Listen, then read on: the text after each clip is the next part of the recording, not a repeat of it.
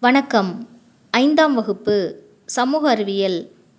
பாடம் நான்கு வளிமண்டலம். வழங்குபவர் திருமதி சாந்தி உலகம்பட்டி ஆசிரியை திண்டுக்கல் மாவட்டம். வானிலை அப்படின்னா என்னன்னு தெரியுமாப்பா? பார்ப்போமா வானிலை என்பது ஓரிடத்தின் வளிமண்டலத்தில் உள்ள வெப்பம் அழுத்தம் காற்று ஈரப்பதம் மற்றும் மழைப்பொழிவு ஆகியவற்றின் அன்றாட நிலையை குறிப்பது தான் வானிலை. சரியா குழந்தைகளா? நாமெல்லாம் குறிப்போம்ல வானிலைலாம் டெய்லி எப்படி இருக்குது வெயில் ரொம்ப அதிகமாக இருக்கா? மழை பெய்யுதா? அப்படிலாம் குறிப்போம்ல? சரி. வளிமண்டல அடுக்குகள் அப்படின்னா அது ஐந்து அடுக்குகள் இருக்குது என்னென்னு பார்ப்போமா? Troposphere stratosphere mesosphere thermosphere exosphere. திரும்ப சொல்லலாமா?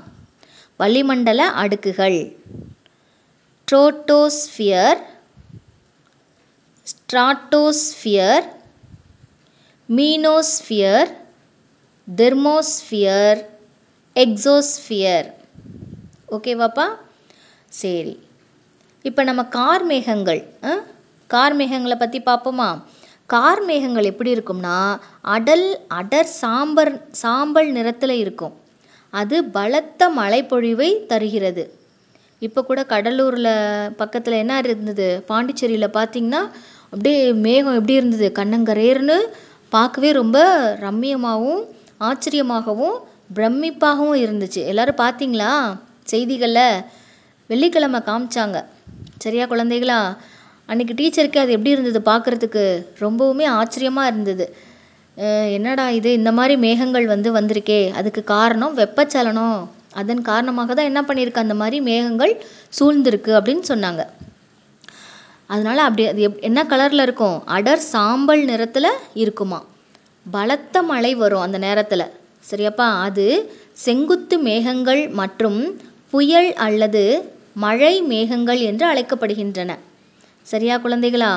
அடுத்தது ஜெட் காற்றோட்டம் பற்றி உங்களுக்கு தெரியுமா?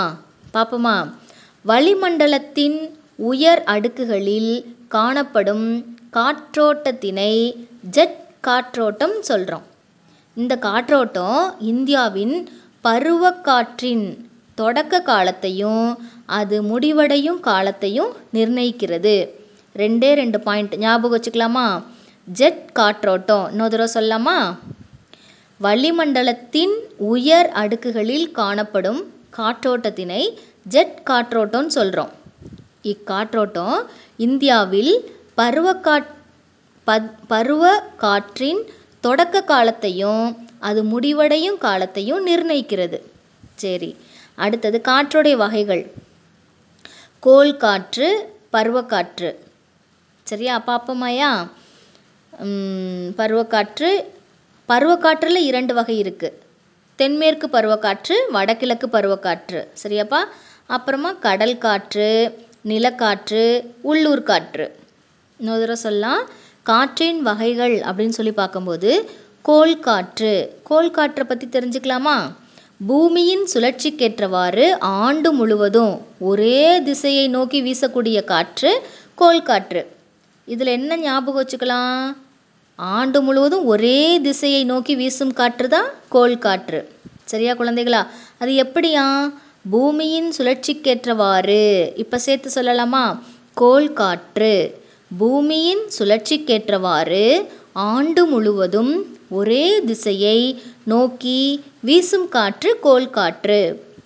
பருவக்காற்றுகள் மான்சூன் என்ற வார்த்தை மௌசிம் என்ற அரேபிய சொல்லிலிருந்து பெறப்பட்டதாகும். அரேபிய சொல்லு. என்ன சொல்லு? மௌசிம். இதற்கு பருவகாலம் என்று பொருள். இதில் வந்து இரண்டு வகையாக பிரிக்கிறாங்க. ஒன்று வந்து தென்மேற்கு பருவக்காற்று இரண்டாவது வடகிழக்கு பருவக்காற்று. இப்போ அடுத்தது கோல் காற்றை பற்றி பார்த்துட்டோம் பருவக்காற்றை பற்றி பார்த்துட்டோம். மூன்றாவது கடல் காற்று இது மாலை பொழுதில் கடலில் இருந்து நிலத்தை நோக்கி வீசுகிறது.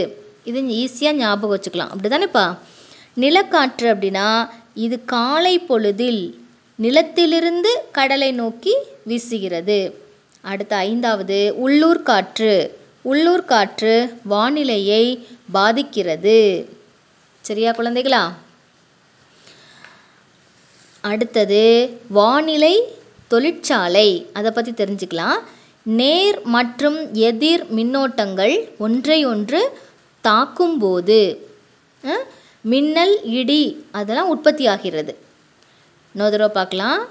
நேர் மற்றும் எதிர் மின்னோட்டங்கள் ஒன்றை ஒன்று தாக்கும்போது என்ன வருது? மின்னல் இடிலாம் உற்பத்தி ஆகிறது இப்போ எது ஃபஸ்ட்டு வரும்? சொல்லுங்கள் இடி வருமா? மின்னல் வருமா? யோசிச்சு சொல்லுங்கள் ஃபஸ்ட்டு ஒரு பளீர்னு ஒரு லைட்டு போட்ட மாதிரி வெளிச்சம் வரும். அப்படி தானேப்பா அது வந்து ஒளி. கண்ணில் பார்க்குற ஒளி. அதுதான் ஃபஸ்ட்டு வரும். காதில் கேட்குறது இரண்டாவதாக தான் வரும். சரியா குழந்தைகளா? எனவே இடி மின்னலை தொடர்ந்து பெரும் சத்தமாக ஒலிக்கிறது. ஃபஸ்ட்டு ஒரு லைட்டு போட்ட மாதிரி ஒரு வெளிச்சம் வரும். அதான் மின்னல். அதை தொடர்ந்து ஒரு நம்ம நொடிகளில் சொன்னோம்னா ஐந்து நொடிகள் கழித்து என்ன பண்ணிடும் இடி இடிச்சிரும். டமீல்னு. அப்படி தானே சரி. இவ்வாறு வானில் அனைத்து பண்புகளும் ஒன்றாக ஒரே நேரத்தில் செயல்படும்போது அது வானிலை தொழிற்சாலை என்று அழைக்கப்படுகிறது. சரியாப்பா? இதை திரும்ப நீங்கள் கேட்டிங்கன்னா உங்களுக்கு என்ன பண்ணும்? நல்லா புரிஞ்சிடும் அடுத்தது வாயுக்களின் முக்கியத்துவத்தை எழு தெரிஞ்சுக்கலாம். ஆக்சிஜன் எதுக்கு பயன்படுது? சுவாசிக்க உதவுகிறது. கார்பன் டை ஆக்சைடுப்பா? பூமியை வெப்பமாக்குகிறது. ஓசோன் புற ஊதா கதிர்களை தருகிறது. சரியா குழந்தைகளா? இதை நீங்கள் ரெண்டு தடவை நீங்கள் கேட்டிங்கன்னா நமக்கு என்ன செஞ்சிடும் கருத்துக்கள் புரிஞ்சிடும் நன்றி.